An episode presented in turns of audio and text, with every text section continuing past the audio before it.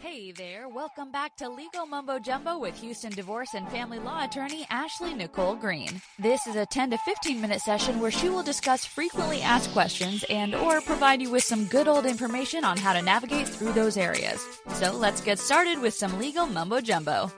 Hi, guys, and welcome back to season two, episode number eight of Legal Mumbo Jumbo. My name is Ashley Nicole Green. I'm a Houston family law and divorce attorney, and today's topic is knowing who you are marrying, specifically related to controlling your cash flow. So, this is always an important topic for most people because it's about their money.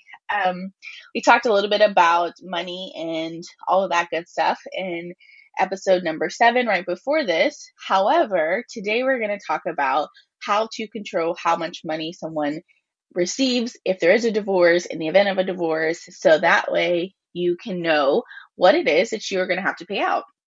So, the first thing that we're going to talk about um, is I like to give you guys some context as to how this topic came about so that way you can have um, that information. It sets the tone for today's podcast. So, really, um, this topic came about because I can't tell you how many times, you know, I have clients who say, you know what, I feel like that, you know, my spouse doesn't deserve half of my retirement, or they don't deserve this dollar amount, or they don't deserve, you know, X, Y, Z. And so I always tell them, well, unless you have an agreement that says that, unfortunately, you are going to have to pay out what the court considers a just and equitable division, which is typically about 50% of whatever was earned during the marriage in those accounts. So, with that being said, um, if you haven't already, grab you a sheet of paper and something to write with because we're going to jump in. There's only really three main points that I'm going to discuss today.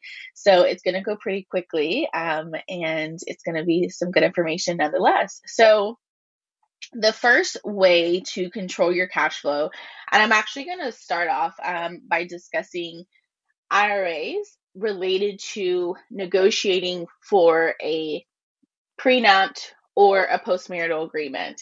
And this is important because um, I talked about this in an earlier podcast this season, but a lot of times we have clients who come in and they have the intent to be a stay at home dad or a stay at home mom.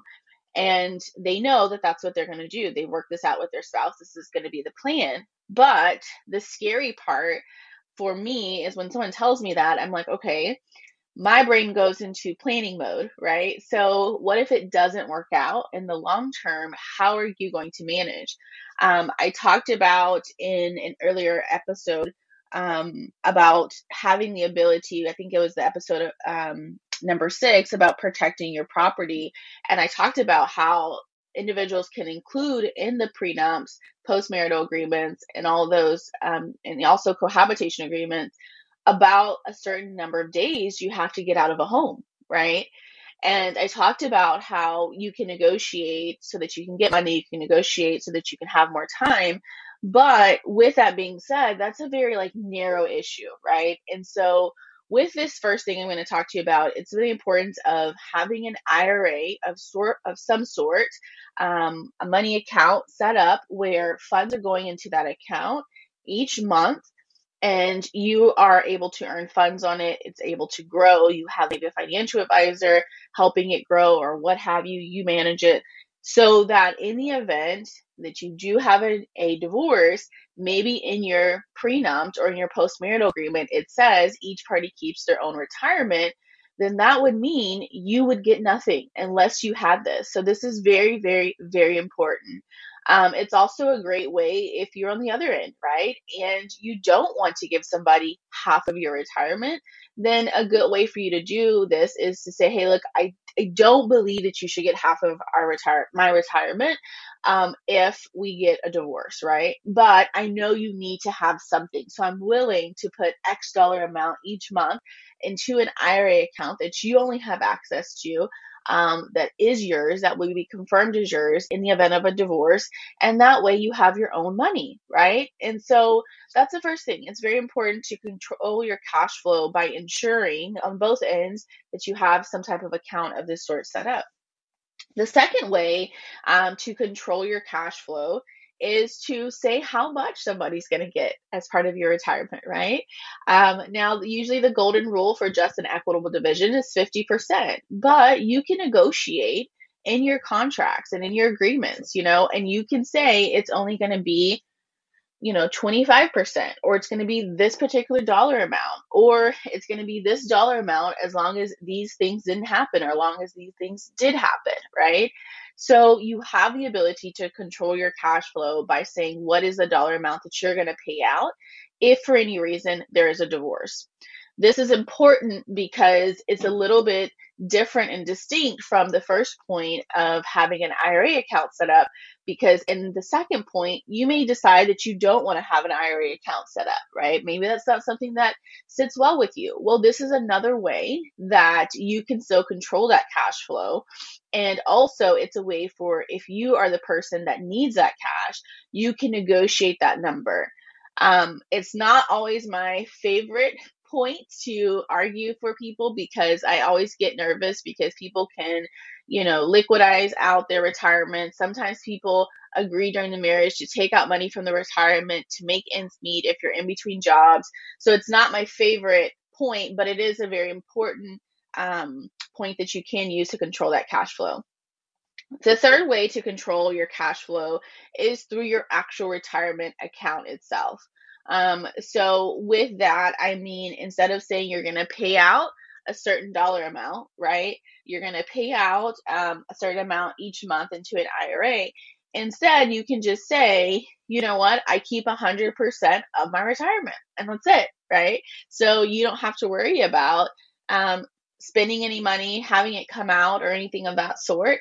Um, now, underneath that, let's say that you do decide that you want to um, use your retirement as a negotiating factor. You can also make sure that you include information about the taxes on that money, who's responsible, um, going to be paying the taxes if that money is taken out early, who's going to pay the fees to draft up the QDRO, which is a qualified domestic relation order that is necessary for the court to sign off so that the plan administrator for the retirement plan can be able to release those funds to whoever they're being awarded to. Um, so there's a lot of different things that go into it that you should negotiate in the event that you want to use your retirement as a form of controlling your cash flow. Um, so, like I mentioned, this was going to be another quick, um, to the point podcast because really in controlling your cash flow, the first thing to do is plan. I can't stress that enough. Um, plan, plan, plan. You know, think it, think about it as a business deal and you need to make sure that you're planning for best case scenario and worst case scenario. Sit down with a attorney and your financial advisor, come up with a plan that's going to make sense for you in the long term and not just the short term. Don't allow the flowers and the roses and the beauty of getting married prevent you from being able to ensure that you're thinking logical about your financial future. So, with that being said, as always, I always offer you guys an opportunity to speak to me and a 15 minute free um, phone case evaluation where we can chat about some of the questions or concerns you may have. If for any reason you think you need more time than that, you can always schedule a consultation, reach out to our office, and we can do that, or you can go online and book it. I'll include the information in our show notes on how to do that. And if you think that you just need to really sit down and come up with an overall plan and you want to really talk about the pros and cons and kind of have an opportunity to have a one on one coaching session with me, please feel free to reach out to us. Um, I would love to have an opportunity to work to, with you to achieve that. So, with that being said, I hope this podcast was helpful as always. And until next time, you guys take care. Bye for now.